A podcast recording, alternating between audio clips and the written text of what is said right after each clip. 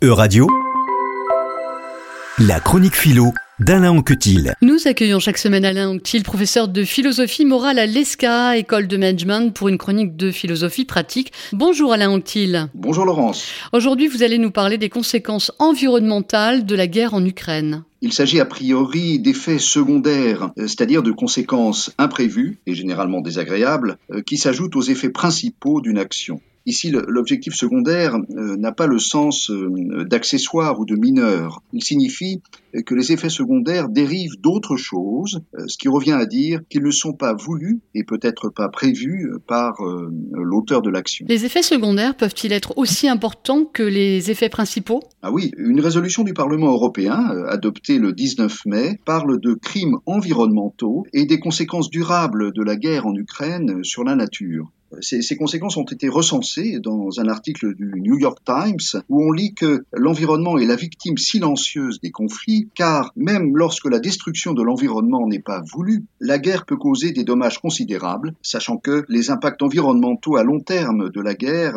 sont aussi et davantage déterminés par les bouleversements euh, sociétaux que la guerre provoque. Quels sont les problèmes soulevés par les effets secondaires? D'abord, ils tendent à se situer au second plan de notre perception.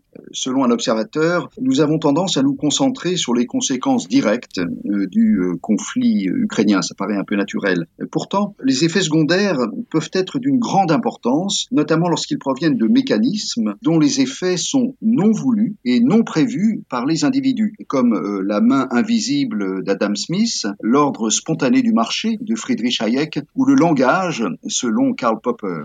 Est-ce que vous pouvez nous donner un, exemple, Alain Anquil Oui.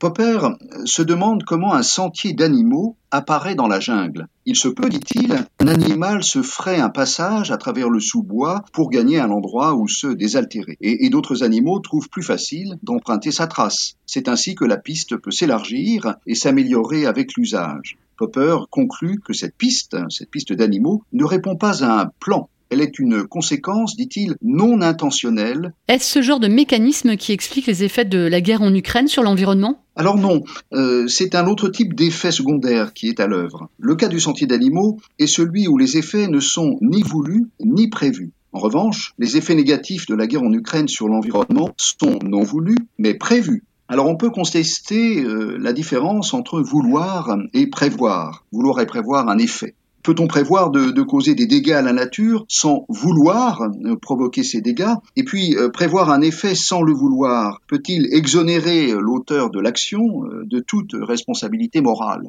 Alors cependant, no notre intuition nous conduit à distinguer entre ces deux attitudes, vouloir et prévoir. Ruvenogien donne l'exemple du bombardement d'un bunker où se cache, je le cite, l'état-major d'une armée cruelle qui mène une guerre injuste et où des civils se trouvent aussi.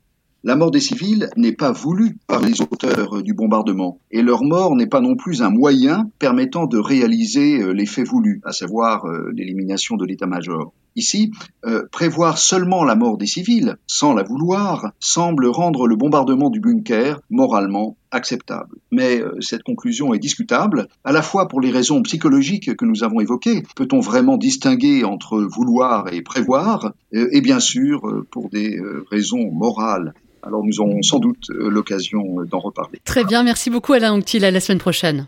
À bientôt.